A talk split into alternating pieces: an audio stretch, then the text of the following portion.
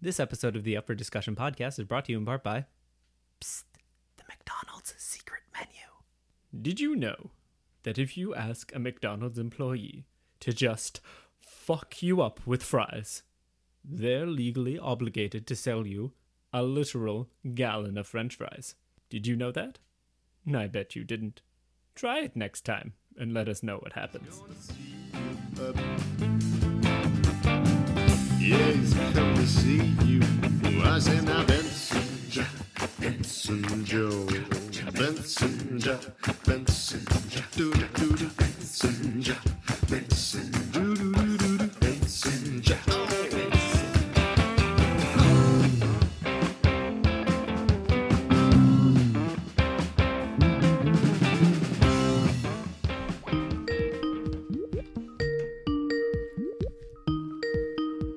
is kind of hype. Is this like literally the Skype music? Yeah. This is super hype.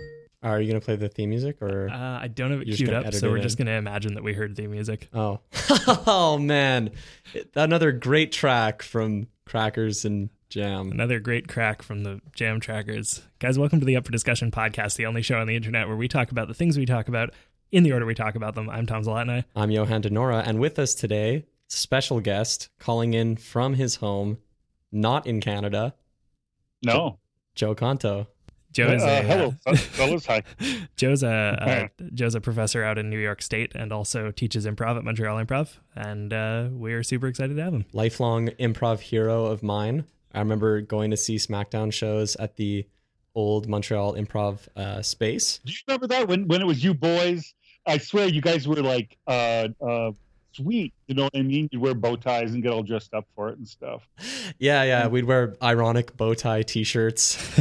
um, no, yeah, that was like back in high school. That was so long ago now, but uh, yeah, I remember watching Joe do hilarious shit as he still continues to do. Um, and it was uh, one of the reasons that I started doing improv was not just uh, Joe, but SmackDown in general and all the performers that I saw back then. Yeah.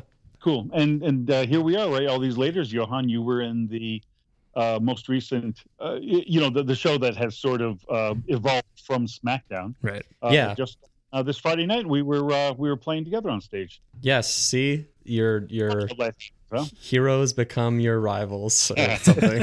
How did that go? yeah. How did Friday night's main event go? yeah. Did you win? Uh, we did not win. So The- Joe won. Oh. Joe personally won. Um, no, Mark's uh, Mark's team won because they were just incredibly sensual the entire show. Okay. No, they were great. Yeah. Uh, it was a really fun show. Friday night's main. vulgar. They were they were quite vulgar. Yeah. Um, Yeah. I never got to perform in SmackDown, but Friday night's main event, as Joe said, is sort of like the spiritual successor to it, and Right. it's it's just as fun. I would say um, it's in a lot of ways just like more focused, and they've they've cut out a lot of like there's no openers anymore, which is really nice. It's just Right. like an hour of like insanity. It's it's a good show. Yeah, I've done it a couple times and I always love it. Yeah. Jo- Super. Uh, Joe, I feel like you and I have been on the same team each time I've done it. Does that Uh, sound quite often, right? Yeah. I agree. That's a good lineup. That's Yeah. a good roster every time. Yeah. I mean, if, if they've got me and Joe Cano every time, it's like, you know, just fucking solid. yeah, uh, yeah, guaranteed uh, lunacy, I guess. Yeah. Not to toot our own horns or anything. No, we wouldn't want to toot Toot. let alone into a horn. Uh, so today's Patreon question. uh, should I open up with uh, a little bit about Patreon? Yeah, why not? Patreon is a crowdfunding platform that lets creators work directly with their audience to produce the best stuff possible. If you love our show and want to throw us a bone or some money, you can go to patreon.com slash up for discussion and pledge as little as $1 a month. If you Wow. do, you'll be joining the ranks of fine folks like Patrick, Gabriel, Kendallin, Candace, Eric, Carlea, and Thomas. And if you give at least $5 a month, you get to tell us what to talk about once per cycle on the show. Cycle? What is this? So- Define cycle. So the thing is, now that we've got like, now that we've got enough patrons pledging at that level uh, that we can't guarantee they'll be once a month, Mm. I was like, well, it's not once a month anymore. It's once a cycle. what? uh, what? How much time is a cycle? Uh, Yeah, how basically, long is a cycle? uh, it's about 30 days, and there's a high fertility period uh, about seven days in that lasts about a week. Okay, Yeah. Um, great. so get your questions in during the fertility period, That's it. and we will be sure to try and send those to the brood mother. and hopefully, the gestation period will be long enough that we can get your question on the show. So today's Patreon topic comes from Patrick via his beautiful big brother Daniel. Shout out Daniel, who asked us to talk about fast food secret menus. I'm going to shoot that off to Tom. I've got. Um, I was actually going to shoot it off to Joe, Uh, All right.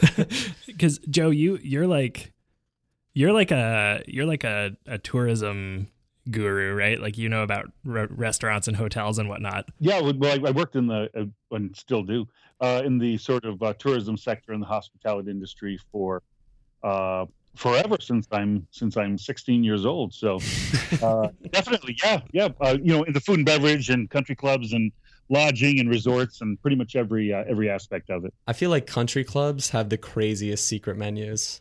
I feel like that's like quail eggs. Interesting you say that. Yeah. Well, often country clubs will come up with um, they'll just rename something that is uh, already on the market, but they. I, I used to work at this place called the Jupiter Island Club uh, on Jupiter Island, Florida.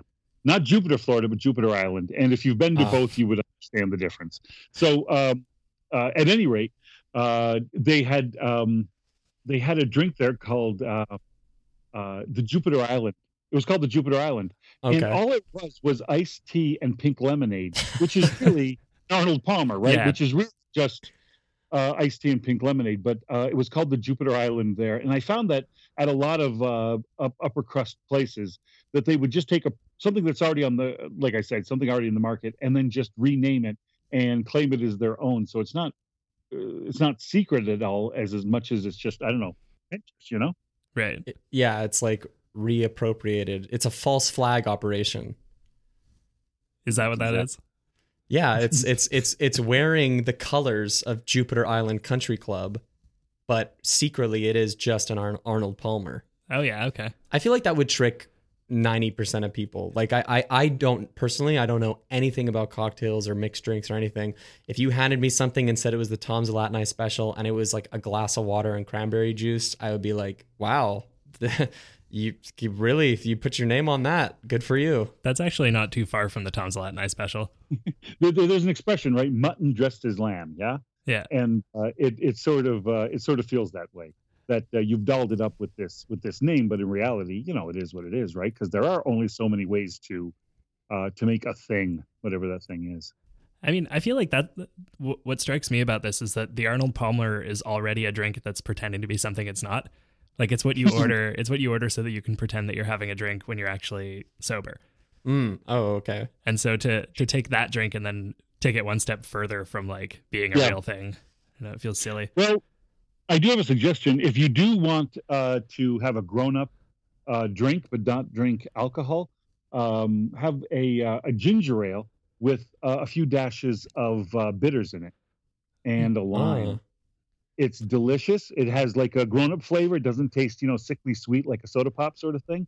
And uh, it has a nice look to it that uh, looks sophisticated. So there you go. I will do that. I, I don't drink very Yeah. often, so for me personally, like uh, that's actually that's not a bad suggestion. Instead of just being the guy who's like, "Mm, and I'll have the diet coke. Right. well, you're too young to drink Right? Yeah, exactly. Right. Or club soda. Yeah. yeah, exactly. It just feels like the people I'm with. It feels like I'm judgy of the people I'm with because like they all order their like I'll have a cider, I'll have you know a gin and tonic, I'll have this, and then they get to me and it's like mm, yeah, I'll just have a diet coke, hold the ice, please. It's Mhm. just you know, and I'm not judgy that way. It just I always feel weird saying that to the waitress. It's almost like a disappointment, like missing the Well, yeah. or, it's implied, you know, I'm being good. Yeah. Every, you know, everybody's ordering, everybody's going to, you know, uh, oh, I don't know, split the nachos. And uh, you say, I'll just have a side salad. And suddenly everybody with nachos is thinking, oh, shit. A small side salad, hold the croutons. Definitely put the Sauce on, yeah yeah sauce on the side exactly. But as far as secret menus go, um, I really I don't have a I I actually feel like this is one of those things where I have a very boring, monotonous job, and at work I tend to Wikipedia things just because why would I? Why not do that instead of working, right? Um, and uh, I feel like this is one of those things I like got heavily invested to into one evening, so I like read up on them. But the one time I really tried to get a secret menu item, I went to Starbucks and I think one of I, I can't remember exactly what it was. I think it was trying to replicate some sort of cookies and cream mixture, and uh, so I asked for a, a biscotti uh, and a frap, and I said, "Oh, but could you put the biscotti in the?" And then before I could finish my sentence, the barista just went, "No, we're not. I'm not going to do that. I am not going to blend up this biscotti." She was very nice about it. She had a reason. It's like not good for the uh, the the blender or whatever, Right. but um, re- really shot me down there, and I haven't had the courage to do it since. Yeah. One uh, one thing that I've discovered with secret menus is that usually you're better off just trying to build it yourself. Yes. So um, actually, I so I I posted on Facebook asking my Facebook friends if anyone had experience with secret menus and wanted to share on a show. Uh, and previous guest of the show and friend of the podcast, Stefan Speck, actually told me about an In and Out experience that he had. Um, he's he said that he got the animal style fries from In and Out Burger uh, in the states, and his friend got the animal style burger. Uh, apparently, the fries have all the condiments on them, plus cheese melted on top, and the burger has onions, condiments, and a mustard fried patty, which I think means like. mustard means fried like patty. I think they They coat the squirt patty in some mustard. mustard on the, the grill and then fry the. Oh, maybe yeah, This I like hot mustard. yeah. That's what I'm wondering, right? well, Like I think most of it probably comes off in the frying, like as they cook the the the patty, but right. maybe like some residual. ta that that is the only part of it that doesn't sound good to me. Yeah, it's like maybe it like soaks the mustard in a little bit as it's frying. Yeah. I um I I have actually heard of this. I I know that this is one of the more like common ones where like you can go to an in and out and just say I'll have animal fries. Right. I think it may be a menu item in some locations, but it, it was definitely something that was created by um people who were ordering and then Right. it just became so popular. I this one I've I've heard of for sure. He also goes on to say I have the copy in front of me here. He also goes on to talk about uh, a McDonald's secret menu item which I have ordered many times and, and is very popular. Mm-hmm. Oh yeah. Um, it is called. I'm. I'm not sure if it's still called this, but it is called or was called the McGangbang. hmm Not a great name, Not a but fan, not yeah. a fan of the name. Uh, Stefan says. Uh, I've also attempted to order a secret menu item at McDonald's, but they do not have a secret menu, so they just looked at me weird. it was a McGangbang. So Yeah. I'm thinking that he went to a McDonald's and said to the woman working the cash or whoever working the cash, "Hey, can I have a McGangbang?" Man, I'm sure they hear that so many times a day, and I'm sure every time it's unpleasant. Oh yeah. They. I mean, especially if they don't know, right? No, I mean, yeah, I, I feel like a lot of people have heard of this, but it's like just it, this is one of the ones where you just build it yourself. Like Yeah. literally, just buy. It's a junior chicken and a Double McDouble, or yeah, double Yeah. cheeseburger, and you just put them together. Yeah. Like just order that yourself. Uh, well, I, I was introduced to that with a different name actually. I my friend Zach in high school introduced that to me as the Churger, which I liked a lot. Churger better. is a lot better than McGB, by the way, guys. yeah, the McJeeb. Sorry, you were gonna say, Joe? Well, what makes that a gangbang? I mean, like a cow and a chicken. Well, it's two it's two cows and one chicken. Yeah, because it's a double double burger. I don't know, So, man. like, so the cows are are double teaming a chicken. Yeah, that's how eggnog is made. I've heard of the McSea Air Land. Sorry, Have you heard of this? The McSea Airland. no. It's um a filet o fish. A I think you can do it with a junior chicken, but I think they want you to do it with like a McChicken burger, and then um just like a regular uh, burger, and you put all that together Okay. and eat it. Yeah, I've never Steph- tried that, but I'd like to kill myself with it. Stefan actually mentioned that almost that exact same sandwich, but called it the McWildlife.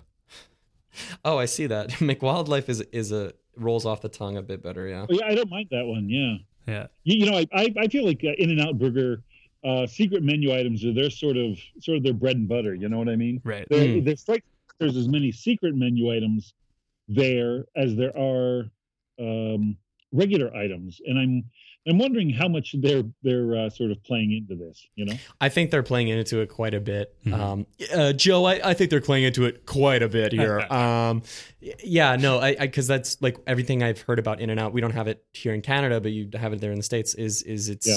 well, one isn't it like pretty much only in the West Coast, or am I It- thinking it's something else? West Coast. I, yeah, I'm wondering how far east they come. I've only uh, I've only seen them out west. Yeah. So I, I yeah, I've heard that they're o- maybe only in California. Probably now they're they're more along all the West Coast, but um, I think that's their thing is that they they aren't like a huge franchise in that sense. So they're only one place. And then also like the animal fries and all that is that's pretty much all I ever hear people talk about as far as In and Out's like reputation goes food wise. Like I don't know really what their thing is. I get their advertisements here in uh, here in New York. You know, TJ and Dave, the sort of famous improvisers, do a whole series of advertisements for them. Okay. Oh, I've never Yeah. heard of those two. Yeah, yeah. It, you've never heard of TJ and Dave? No. It's, Oh, uh, okay. I'll uh, I'll school you on that some other time. Sounds Uh, great. They're, they're, they're super. Yeah, they're they're out of Chicago.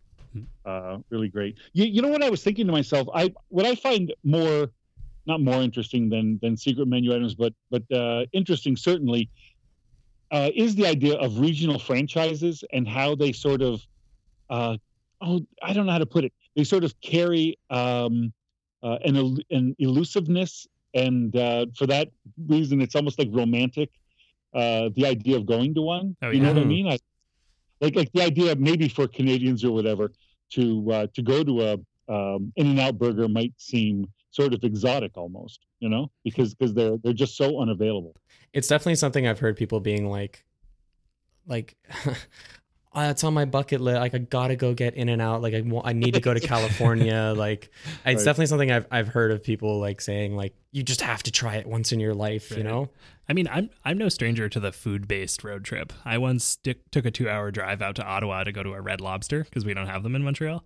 Yeah, I always feel bad for uh, people in Quebec because they don't have uh, you know so many great franchise restaurants that I have available to me down here. I would love to go eat Red Lobster. I keep meaning to, and then I'm in a city with a Red Lobster, and I'm just like, "Ugh, man, I, I can't bring myself to. I was just in Ottawa.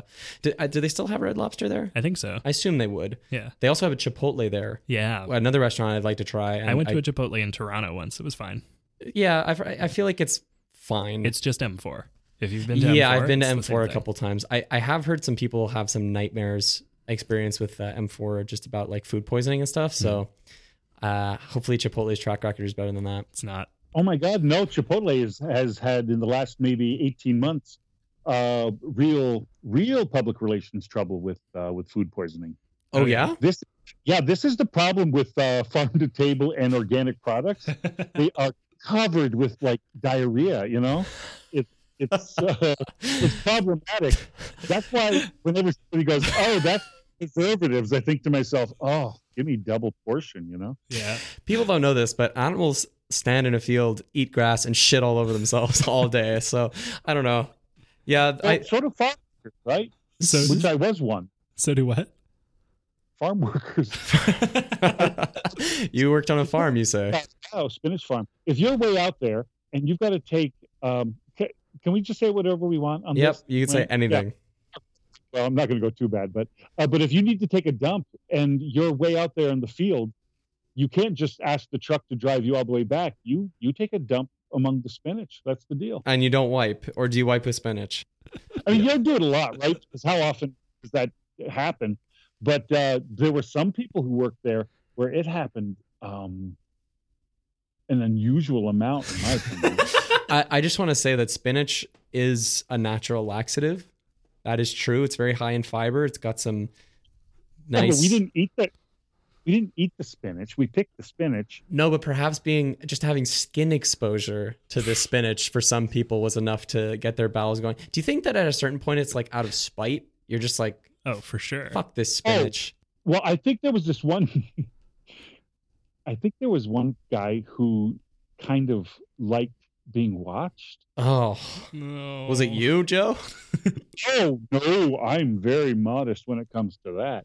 But um, you, you know, I, I was a kid, right? So here's the thing about being young: you are subjected to a lot of stuff that you don't realize until later in life. Yes. And, uh, and I think I was made to watch a grown man take a dump more more than I more than really. Were you made to watch, or was he like? Well, not made to watch, but there he, you know, you're picking spinach, and there he is doing it, and it's in, you know, it, it's not that far away. Right. Yeah. It's hard to turn your eyes. It's like a car crash. Yeah, I Yeah. feel like this guy was trying to be a father figure to you. He was like, "Ah, "Son, this is how we do it out here in the wild." Maybe, yeah. They, I, I yeah, they, they, uh, they did like they had nicknames for me like Einstein and stuff like that because uh, I was going to go to college and, and I had and I wore glasses, you know. Where did you grow up, Joe? Uh, I grew up in a, a town called Malone, New York, a little uh, dairy town. Just um, well, it's not really a dairy; it's a farm town. It's a dairy and Uh, spinach town. It's a dairy and spinach town. Um, Lethal Just- combination for the butt. you, you know where like uh, oh I don't know like like Valleyfield and Huntingdon and, and those parts of Quebec are. Uh, Sure. yes. Yeah, just uh, just south of there. Okay. Oh, okay. Yeah. I mean, just on the other side of the border, maybe uh, eight miles from the border or so. So did you did you used to come up to Canada a lot, or is that kind of like a recent yeah, thing? all Yeah. the time. Oh, But- great. Come to Montreal necessarily. We would go to like these little border towns. Um, uh, oh, you know, to drink and uh, uh, to like smoke Canadian cigarettes or or like to meet French Canadian girls, you know, because uh, like at my high school, if you if you if you had French Canadian girls come and visit you at the high school, it gave you a certain uh, uh, a certain level of Clout. clout. That's the word exactly. That was a sophistication, but that wasn't it necessarily. But it was clout. Yeah. And uh, uh, gal, uh, I remember my friend um, knew this gal named uh, Mary France Brisson, and she would come down with her friends, and they'd wear, uh, you know, uh, um, more sort of um, uh, trendy clothes and things like Mm, that. And okay. the farm girls at our high school would be so mad at them, you know, they're bitches and all that. It was great. Made the high school dance uh, very exciting, or or you know, like the the party out in the cornfield. Sure, sure. So so the the amount of clout was it also relative to how French Canadian the French Canadian girl's name was? Because that was the most French Canadian name I think I may have ever heard. like, Mary France Brisson. yeah. Yeah. Uh, and also how French Canadian they were. You know what I mean? Right. Mm. Mary France Brisson had had um, you, you know that really straight straight uh, bangs cut that uh, with dark dark hair. You yeah. know, Right. yeah, yeah, yeah. it all. Yeah, uh, very, uh, very much, and uh, and everything was super cool. You know, whatever you said, she'd say, "Oh, Joe, that is super cool." And uh, you know, That also girl- translated to clout points. oh yeah, because Mary France Brisson and her friends thought you were super cool. Super cool. Well, shout out to Marie France Brisson. Hopefully, she's enjoying a uh, a Mick. What's it called? Mick Wildlife at the moment, wherever she's at. Mary France Brisson would be 54 years old now. Isn't that the most depressing thing you ever thought? I mean, Uh, she's probably no. she's probably still cute. Oh, sure, but you know, I think she kept the bangs, probably. Oh yeah. I'm sure she did. She was great. They were all great. If, if I can, I'm going to ask you guys a quick question. Yes, please. What odd thing? What odd thing gave you clout in high school? Do you know what I mean? Hmm. Like, I, I think it's very specific to me geographically that having French Canadian girls come across the border to go to your party gave you clout, right? What Right. what might have given you guys uh, clout in high school that was uh, probably specific to to uh, your you know the culture of where you grew up? I didn't really have clout in high school. Sure, but people with the least clout know how to attain the most. I feel like I, I must have had like a medium amount of clout then because I had no sense of that stuff. Oh, okay. Hmm. You didn't recognize clout when it was being um, provided and grown. I mean, I, I mean, I think my there were a couple of clout dealers that I went to high school with who, uh, you know, sold their wares uh, in the staircases and whatnot. But um, yeah, I didn't really get into clout until fairly recently. I was obsessed with clout. How, how about you, Johan? Yeah, I'm I'm trying to think of what would I mean, I feel like it's the same sort of basic things across the board for all high schoolers, you know, being on a successful sports team of a recognizable sport like yeah, in grade 8 I did play like handball. I think no, it wasn't handball. Highlight. Uh, something around that level of zero clout points gained, of like gonna say, negative those clout. sports. Yeah. No, but so like uh, I, the rugby team at our school was fairly successful. So if you were part of the rugby Clout. team, that Rugby is clout. Yeah. yeah, you got some you got some clout points. Um, but our school was also fairly like academically minded. Um, it was not a private school, but there was a, a pretty like rigorous um, uh, entry exam. So and it was it's a fairly popular school. So the people that that that went to Royal West uh, certainly, I mean, it's it's kind of expected of you. Grades are a big part of the culture. Um, but I don't know that that like really. I think like the best mix you could have would be obviously to be like social and and and and confident, play on a great sports team, and also be like smart and well spoken. I think you'd have the most clout. And maybe if you can also play acoustic guitar in the back of your math class. Like, Yeah, you could do that. I mean, our our history teacher, um, whose name I will not mention on this podcast, he he would like bring his guitar to class and like had you know a faux hawk or whatever, and would had a sleeve tattoos and would talk Oh. about you know I've heard of this guy. sex and stuff. So Yep. he probably had the, the he probably had the least clout in the whole school. um, yeah, no, I think also that there's a certain point of um, clout amongst like who like you could be super super popular amongst popular people, but also be like hated by everyone else. Hmm. I think the best point to be at is where you have a good amount of we've said clout way too many times, but a good amount of clout amongst all groups, well liked by everyone. I think is the pinnacle of clout. That's what I I tried to be like medium liked by everyone was what I was doing. Was Yeah. I was like, you know, everybody at least tolerated me. Uh, because I was just nice to people for the most part. Mm, Yeah. no, not me, not me. I was a social climber. You know, I came from I came, I came from Catholic school and went into the public school. And I'm telling you, from the minute I got there, I had my eyes out to what made this place uh, uh, click. You know, hmm uh, or uh, uh, because you know when I was a kid, uh, they tell me that when I was a little kid, um, they'd say, "What do you want to be when you grow up?" And I would just say, "I want to be a teenager." All I wanted to be, you know, and uh, and uh, the the whole idea of the American, you know, the North American, I guess, but typically for me, the American high school experience uh, has always been really um, fascinating. You know, like Mhm. like all the tropes of and everything, and and what I expected, and and how some of them played out, and and all that sort of stuff. Right. Like like for me, growing up in the in the seventies, um, uh, high school was portrayed through the 50s because you know like like my my idea of high school was watching the movie Grease or the TV show Yeah. Happy Days. yes. Right. So I half expected high school to be that Right.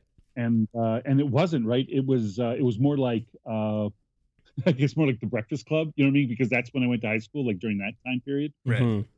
Uh so uh so it was, it was it was just super interesting how all those those tropes uh played out, you know, like the school election or the uh uh wood shop and uh like a locker that a girl had decorated with all you know with like clip outs from magazines and stuff all that sort of thing i was hyper aware of that going on while it was happening Right. That's definitely something where, like, so a lot of the movies that I'm sure Tom and I grew up with sort of portrayed high school, not in the same way, but in like a similar way.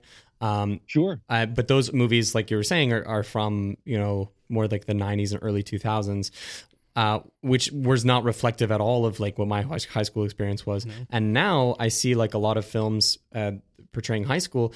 I feel like people are. I mean, there's still obviously the tropes of like bullies and nerds and these things, but I feel like the big thing now is having the protagonist or having the people who are kind of friends with everybody Yeah. which I, I think in, in movies in the past it was either you were at a like really codified level of social sh- the social strata of like either you're popular or you're a nerd and you're moving up Right. um and then the breakfast club kind of is an interesting film because it shows everybody um but now like so uh, recently obviously not super recently but i saw the the new spider-man movie Right.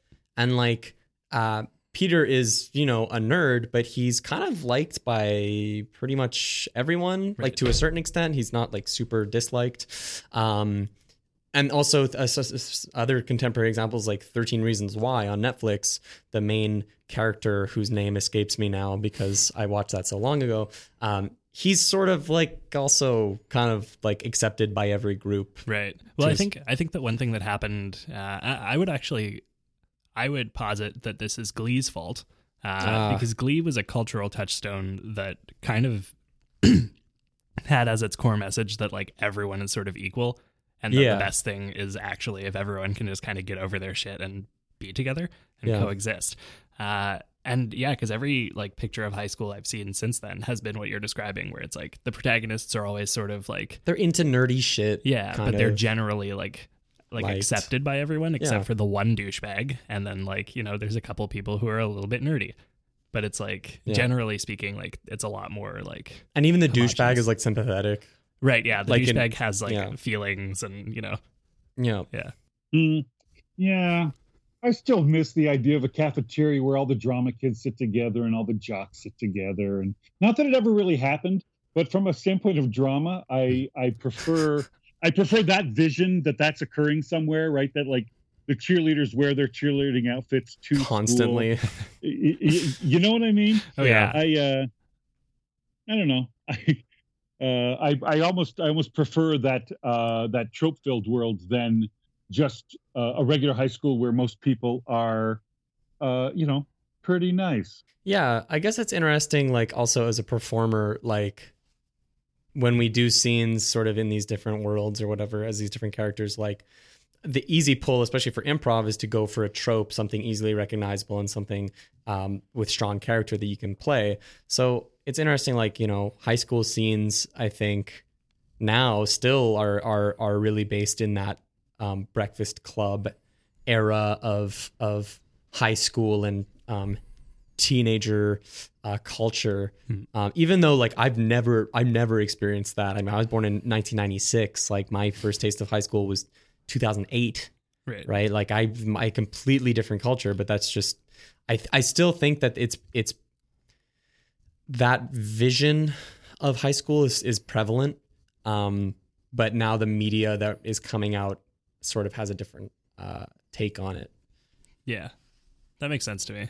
Does does Canada have proms and stuff like that? Oh yeah, We do, yeah. Yeah. But the thing Yeah, is, yeah. is that most and- of yeah, Do you have like a prom king and a prom queen and all that nonsense? I feel like we didn't. I did not. Yeah, No. But you know, I think that's also I think that's more pre- Is that 'cause- going away? Well, because in Quebec, well, no, I, I- just that in Quebec we don't have um, the multi-tiered like high school system. We just Right. have high school. Hmm. Um, uh, whereas in the other provinces, especially like out like west, the middle of the country, uh, you do have like middle school and then high school. I feel like that maybe changes the Oh, dynamic. Of that does change the got dyma- the dynamic. Yeah, Yeah. It's like here here high school is grade 7 to grade 11 and then after that you just go off to college. and we don't talk about like juniors and freshmen really. Yeah. Right. And you don't have that senior year experience, right? Yeah. I mean senior year for me was basically we were all just ready to leave. Like there was nothing super exciting about it. We all just kind of got tired and we're like, yeah, this is almost over. Let's just push through. Right. I think I did have like a senior year. I mean, grade 11 was probably like my favorite year of high school for like a bunch of like personal reasons more than anything. Um, but I, I think we did. I think that's the year where we all kind of more came together. Where like before that, um, I think people were trying to like figure out who they were and like fit into sort of a this image they had of high school where you're either a nerd or a jock or whatever. And those those kinds of things like create divisions for no reason. Like uh, being exposed to that media and then coming into high school, you're like, well, this is how it's going to be, right? So it aff- affected your experience. But then once we got to grade 11 and we realized, like, okay, well, we spent five years with each other now, and and this isn't the way high school is. Let's just like chill. I think people came together a lot more in, in our senior year. Yeah. Yeah. Yeah, that resonates with me. But we it wasn't like a big party or anything like that, or at least not for me. Maybe I just wasn't invited, but uh, I, I I didn't feel like it was like a year full of like uh, debauched um, senior uh, culture. Yeah, Debauched senior culture. yeah. Maybe maybe I'll get there when I'm 80 and I'm a different kind of senior. Speaking of people who are 80, um, we got a we got another person who responded to the uh, the post about um, fast food secret menus. Just to bring it back to this, um, so uh, fan of the show Hannah uh, commented. I've never personally had a fast food secret menu experience, but one time I saw this 80 something guy at McDonald's order like 10 fish fillets, but just the patties, like no buns or anything. It took a while, but eventually he got them. I don't know if he ate them all just like that, but he looked really happy when he left. He seemed like he had life pretty much figured out, TBH. Hmm.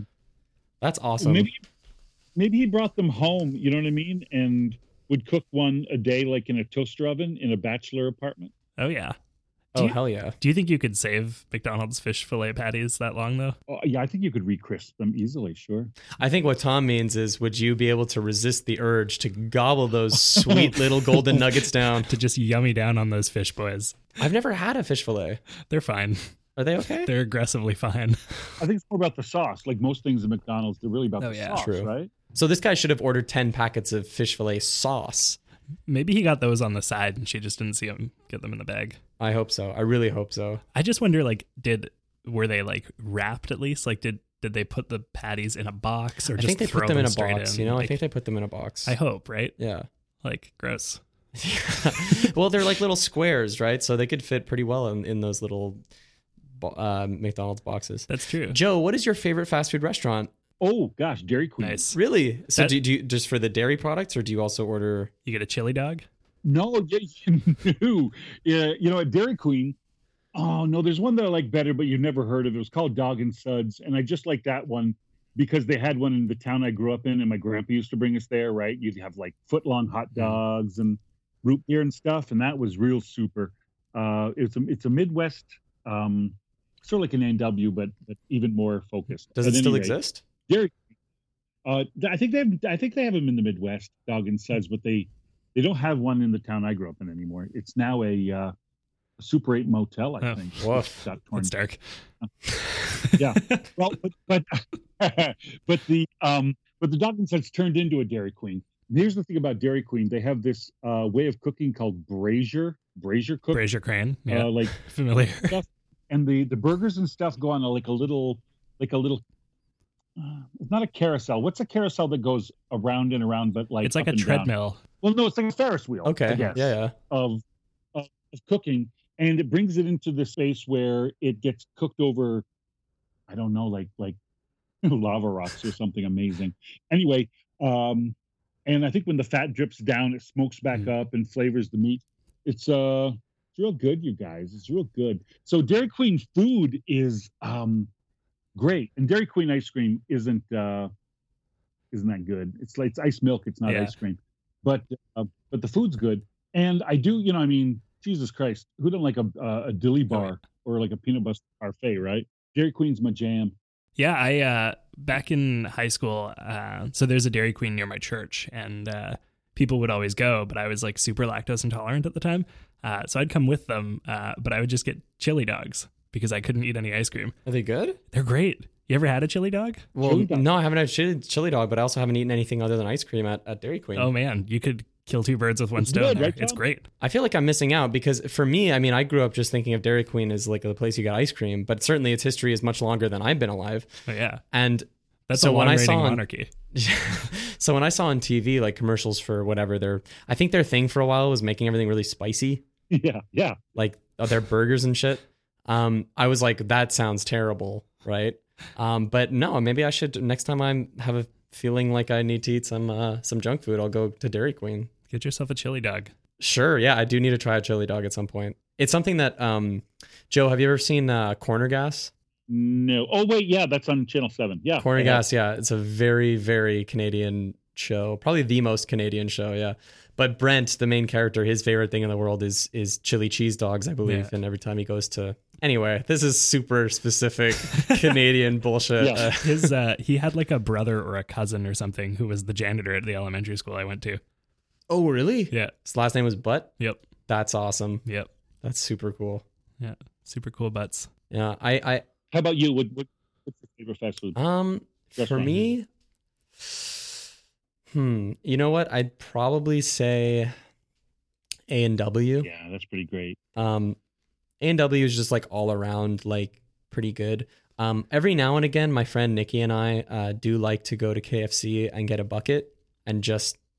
The thing about it is like the really the only, in my opinion, the only good thing at KFC is the chicken. Like I don't like their fries; they're just like super soggy.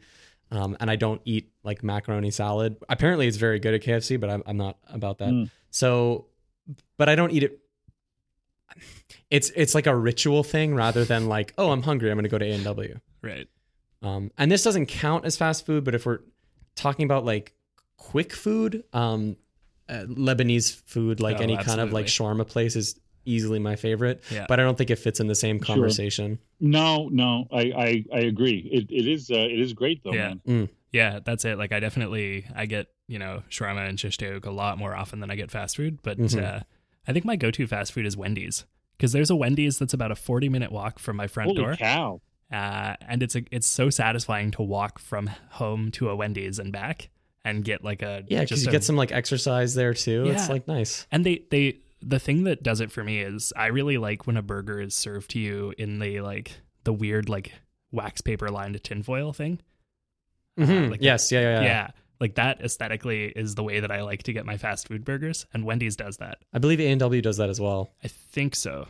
Wendy's is is good. Um, I haven't had Wendy's in a while. It's weird. You live in an area where like Wendy's are not that um, popular in in Montreal. I don't know if in the states maybe there's like a lot of them, but here I, I really only know of maybe three, and two of them are within like walking distance of each other Yeah. from Tom's house. Yeah, like I could walk to one of them in about 40 minutes and the other in about an hour. Yeah, like they are they're on the same street, just on opposite side. No, I don't even think they're on They're opposite not, sides. they're They're, on on the the same same, side. side. of the street, just a, like a few blocks down from each other. Yeah.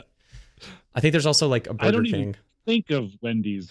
I don't even consider it. Like, it- like if you would have asked me to name fast food restaurants, I don't know if I would have even thought of Wendy's. Okay, name fast food restaurants because I know for a fact you have way more in the states than we have certainly here in Montreal, just because of the language thing. Oh well, now I can't. Yeah, I don't know if I can think. Well, well, certainly you have like like we have A and W and Dairy Queen and uh, Burger King and uh, McDonald's, and now I'll say uh, Wendy's as well. What, what else do we have? We have In and Out Burger. We have Shake Shack. We have uh, for Kentucky Fried Chicken. Geez, we have Kentucky Fried Chicken. We have Popeyes, and we have a place called Church's Fried Chicken. Those are the main fried chicken places. then you have. You know, Oh well, then you then you have uh, Taco Bell and Quiznos and Qdoba and Chipotle. Wow, we have a lot of fast food in America, huh? Um, and then you have uh, like all your Chinese uh, restaurants, but like the fast food one is Panda Express. So um, that's you a run lot the of, uh, gamut for fast food. sure. Yeah. It's good, Yeah. right? Oh, and there's a place called uh, Hot Dog on a Stick. When I lived in Las I've Vegas, that. I think they still have. Aware Yeah. of the concept. where it was basically hot dogs, and uh, the, the the uniform was really odd. The uh, folks there had to wear it was almost like circus tent, striped, broadly striped circus tent shirts, and a hat that was very tall. it almost. Did you ever see? Um, did did did one of them work there on uh, that 70s show? maybe a place like it. I've never seen that show, but uh, they were popular in the 70s and 80s. Hot dog on a stick, so they might have made fun of that that uniform. It was a super tall, brimmed, like a baseball cap, except the the cap part was it, it like it got jiffy popped. You know, oh that's my fun. god. I um at, at this is not fast food, but at Juliette et Chocolat, which is um I, I wonder if that's Yeah, fancy. yeah, I wonder if that's only in Montreal or Oh, it must be. Yeah. Anyway, it's a it's a chocolate yeah. place. They they do all kinds of, you know, brownies and waffles and things. Lots of vegan stuff too.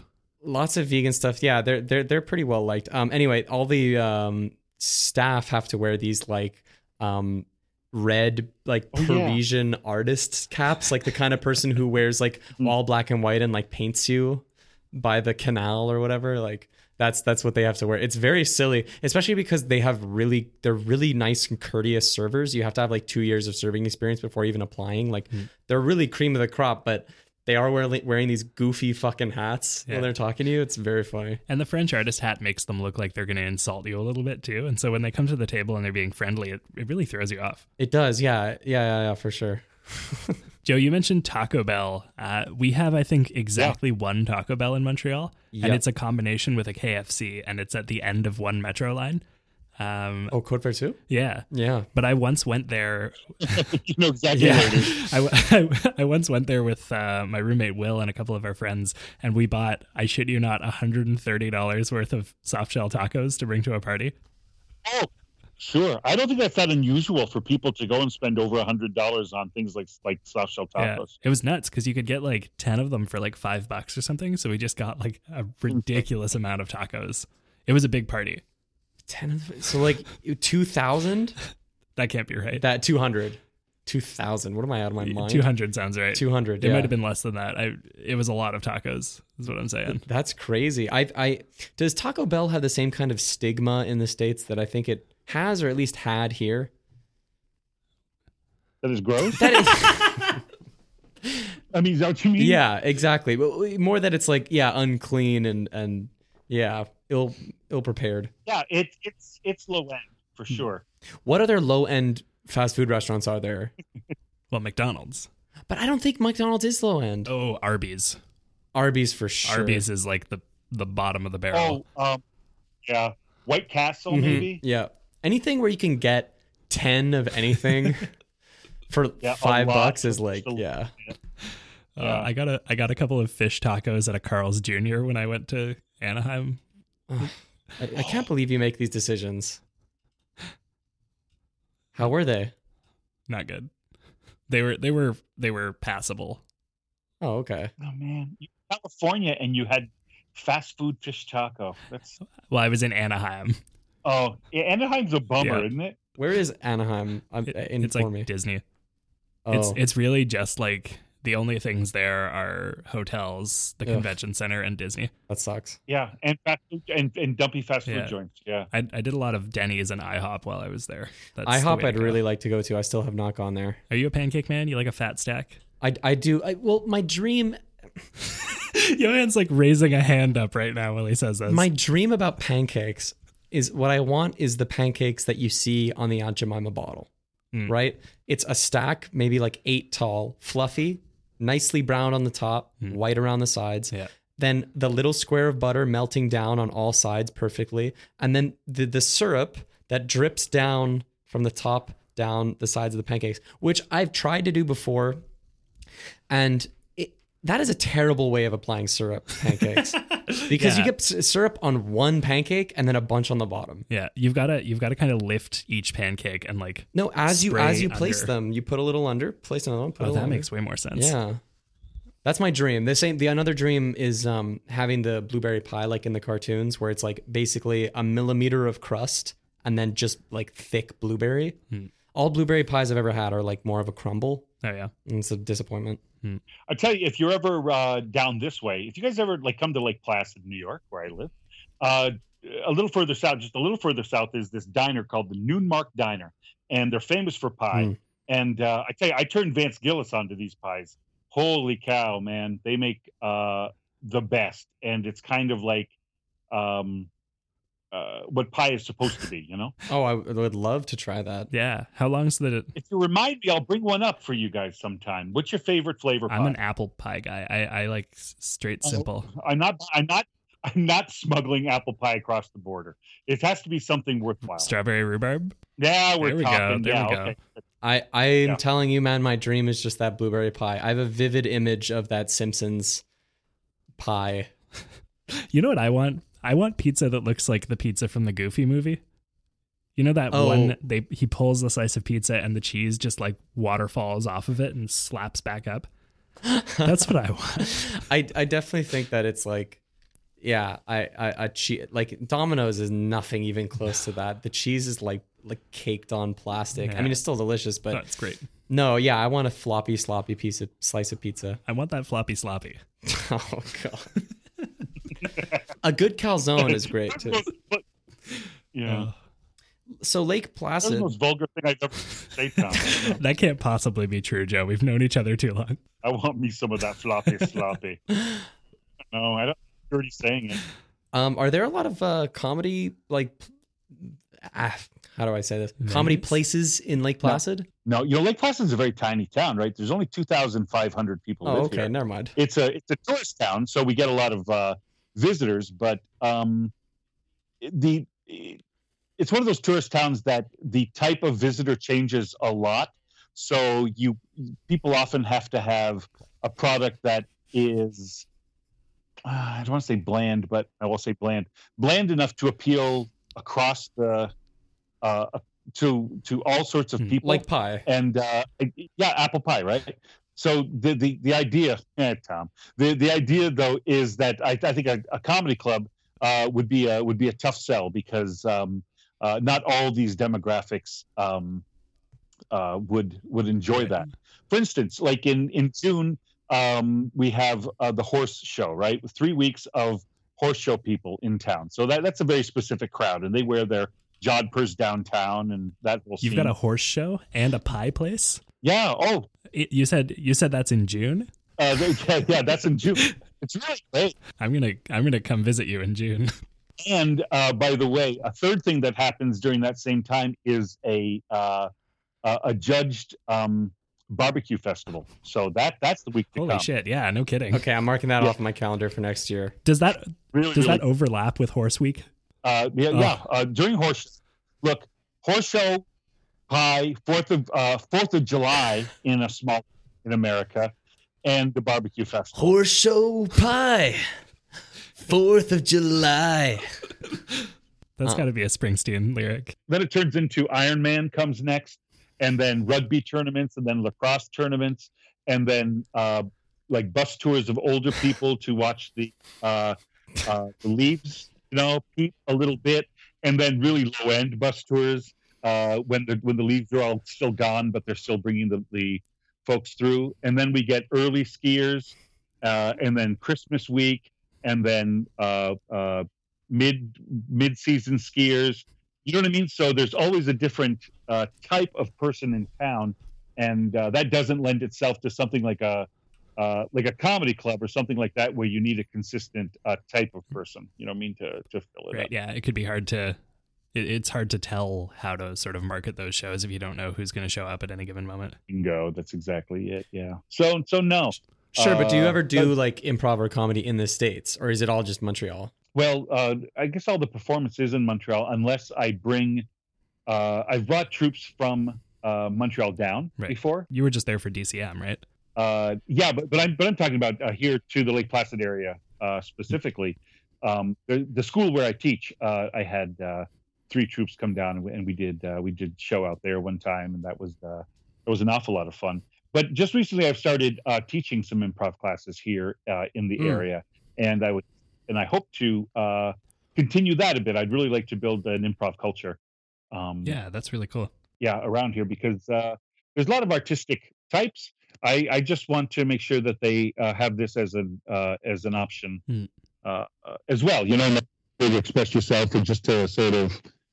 Well, you guys know, right? I don't have to uh, preach to you about how it can really um, be very fulfilling. Yeah, absolutely. I think it's a it's a really cool outlet, and like it's been one of the one of the better performance venues for me, at least. Yeah, Montreal Improv has like um, just grown so exponentially, it seems, and uh, it's it was for a long time, and still, I guess, pretty much is the um, the only place in Montreal kind of doing that. And I mean, Montreal's a huge city relative to uh, to Lake Placid, certainly. So having, uh, I imagine that having something like that in your area would be uh, great for any kind of young artist or performer. Um, or or just anyone to that you know maybe doesn't have the outlets to figure out that that is something they enjoy doing. yeah and and uh and of course i believe that uh improv is just as important for people who uh the idea of performance itself is is not the goal you know Yeah, just the idea of, of kind of uh working with a team and listening to somebody else and realizing that you aren't in charge of the entire story uh being told and true collaboration and all those sorts of things uh, I think it's really, uh, really transformative. definitely. I think it's a great skill for anybody that needs to just work with any other person. Yeah.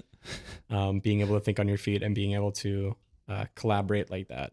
Well, and also just being able to like like it, I think improv teaches you how to listen better too, right? You have to, right? You have to shut up for a second, which is hard for people like me, for instance. You know, Yeah, I've been thinking recently that that's something I, I need to like practice more on stage. Um, Just shutting up. Yeah, well, I have a tendency to freak out and tr- and and try and get a lot of words out. Um, mostly because I, I think I just like like painting a scene. Like I want the audience to like really like understand very clearly. But I, I don't think it's like necessary, you know.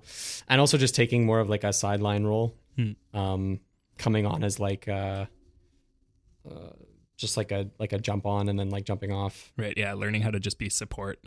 Yeah, really like taking a more support position Hmm. because like obviously you know like Yeah. a, like a big thing I do is like all, all the characters and shit um, that I do. Uh, certainly, just all you have to do is listen to the last episode. Um, but that that's you know how, taking that skill and translating it to being like a secondary character supporting rather than feeling the need to like tell the story or or really advance the plot myself. Hmm. I have a question.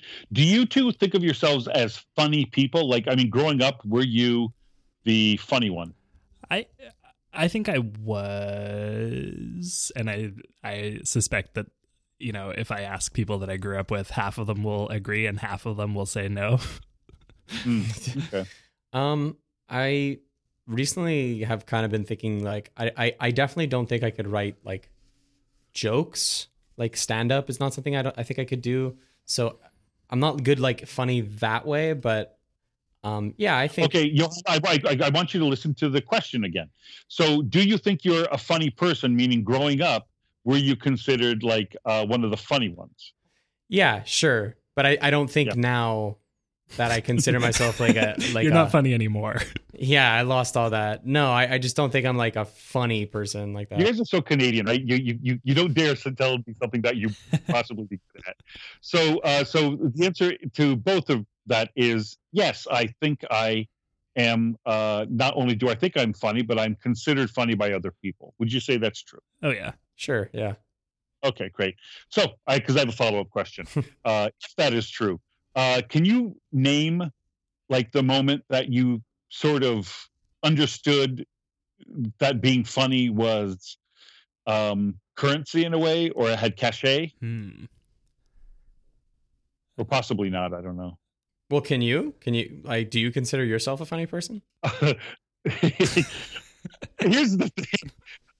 I swear to God, I think I'm really funny. Yeah, Okay, good. So Uh, you I'd tell agree, us. yeah. You t- you tell Yeah. us. because because I I was thinking about this just the other day. Um, I was up at uh, uh, my my grandparents' place, and when I was a kid, I mean, maybe when I was, gosh, six or so, and and this was up at their their place, what we call a camp in the states. I think you guys call, it, I guess everything's a cottage to you, but uh, out in the out, out in the woods, right, a camp.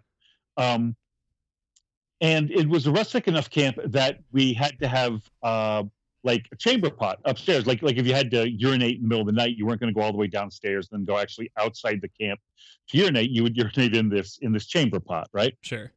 A little kid, and the chamber pot was like it was sort of attractive. It was shaped like a really big, oversized, uh, like a teacup. You know what I mean? Uh. Just just to be whimsical about it, and uh, at the same time, there was this um, advertisement on television for Red Rose tea, and uh, th- there was a line from it that said, uh, "A competitor of Red Rose put out this commercial uh, saying that this product, which was made, I think, in Canada, uh, was better than Red Rose, which is made in Great Britain, and they would have uh, sort of like British Canadians look at the box and say." Um, so sorry, Red Rose, you're not my cup of tea anymore. and then they would their Lipton or something, you know, some some uh, some North American tea.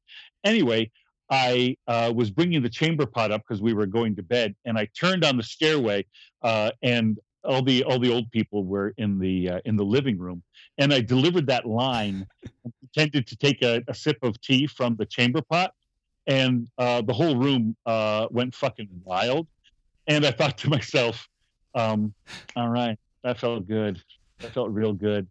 And uh and i for some reason i remember that moment as a moment where i'm like i like that uh uh, positive attention. So i'm wondering if you guys have a similar moment That's that's really fun That's actually. really yeah. fun, yeah. Um, I don't, I don't know about a specific moment when I was young and realized that, but I've definitely had moments since then where like a joke has landed really well, like in social settings.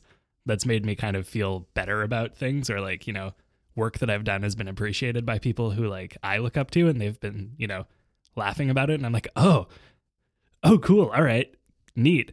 Um, Mhm. But in terms of like seeing it as a currency, like I don't know. I, I probably picked up on that when I was young, um, just because my mom is like, my mom is super funny and snarky and like has no filter. So like, I kind of grew up around that kind of culture where like you know, she would just say what was on her mind, and often it made me laugh. right so so being funny was valued at your house yeah, yeah, for sure. Yeah yeah yeah so that, that's why i think of it as currency right i Right. mean it, it it was it was worth something yeah it value yeah Yeah, for sure. how, how about you johan Um, I yeah. So like Tom, I I don't think I can like pick up out the first moment, but I think an, a time that stands out to me. Um, they used to play like uh, we used to have the movie channel, and um, often for some reason like the Rocky films would play, or maybe it wasn't often, but my dad would always tune in because he loves Rocky, and uh, I can't remember why this started. I think he had it on mute because my mom just hates the Rocky movies, and she was cooking in the kitchen, and he didn't want her to know It's his secret passion. that he was watching Rocky. Maybe it was on mute for whatever reason. So I just started, um, like not lip syncing, but kind of overdubbing the dialogue for all the characters, including Rocky. Classic improv game. Yeah, yeah, and I would, I was just like making up the story. Like the story I was telling was obviously very different from the. I've, ne- I don't, I've never seen a Rocky movie fully, so I don't know what the fuck's going on. Um, all I see is you know Rocky and an old guy. So I was doing the voices for both of them, and my dad like when my dad laughs, it's like he's gonna die. Like he doesn't like laugh super Yeah. hard all the time, but when he does, it's like he he's like a little kid. And seeing that, I think that was probably like the first time I ever saw him laugh that hard. At least at something that I did. I was like, oh wow, okay, like this is something I can do. right. And then like a bunch of other moments as a kid. for sure. But but yeah, I, I could see where that would stand out, especially uh, if your dad wasn't an easy audience, right? Mm. And and you were able to crack that. That's pretty great. Yeah, no, my dad's like not uh he's not like a hard ass or anything like that. It's more just that like he it was just like the how hard he was laughing. I was like this really has struck something with Right. you personally that has like brought you somewhere else. It happens a lot of improv shows. You hear people's laughs change to just like Mhm. maniacal Yeah. hysterical laughter, like uncontrolled. It's really nice actually. It's it's nice to hear. Oh, for sure. Uh, cool. Well, um, we're that that brings us to the end of our show. Uh, No. yeah, I know, I know. we're we're having so much fun, but we uh, we do need to call it a day. Um, yeah. Uh, so we're gonna start. We're we're we're kind of doing some changes to the way that things uh, happen, I guess, format wise around here. Uh, and one of the new things we're going to be doing is that we're going to start giving little shout outs to folks who follow and retweet the show on Twitter at Down with Talking. Uh, so today we want to give a special shout out to Celtic Rose, Celtic Rose. Um, for supporting us uh, since day one of the podcast and retweeting like literally every episode. Uh, so thank you. Yeah, Rose. shout out to you. Thank you so much. Yeah. And if you guys want to get shout outs like that, you can retweet the show and follow us on Twitter at Down with Talking. Or individually, I'm uh, at Johan Denora. I'm at Tom Zalatni. Joe, are you on uh, Twitters? Do you have a place people can find you? I think I'm at Joe Conto. J O E C O N J O E C O N T O. I don't tweet very much, but um, maybe I will. Uh, maybe I will more. So Yeah, fair For enough. sure. For sure. It's a great way to promote your shows that you're in and stuff. Yeah, that's true. I, I should do that. Uh, and do, do you have anything to plug? Any upcoming shows or anything? Uh, ooh, uh, no, I don't. I don't have. Uh, nope. I'm I'm in that weird state of flux, uh, getting ready for school to start again. So I, I don't have a lot of yeah, things. fair enough. Well, uh, keep an eye out for Joe at Montreal Improv and also around Lake Placid. If you see him, Yeah. tell him you said hi. Thanks so much, Joe. Appreciate you coming on. Yeah, thanks, you. I, I hope I didn't, um, uh, you know, commandeer the. the No, man, it was much. great. Yeah, this was super fun. I take Yeah. Oh, good, good, great, great, great to Yeah, hear. thanks, for a lot. coming. We'll have you uh, in person sometime as well. I'd love it. Yeah, I'd love to sit in. Uh, so, guys, remember you can rate and review the show on iTunes, and I just found out you can do that on Stitcher as well. So, if you're listening to us on Stitcher, maybe give us a rating and review. Uh, seriously, guys, it is a really significant way for the show to grow, uh, and we are trying real hard to grow right now.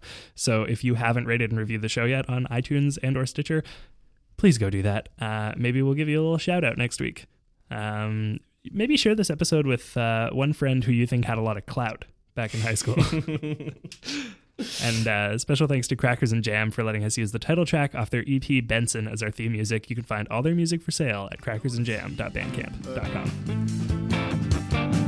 Yeah, he's come to see you. I say now, Benson, Jack, Benson Joe, Benson Jack, Benson Jack, do do do, Benson Jack, Benson do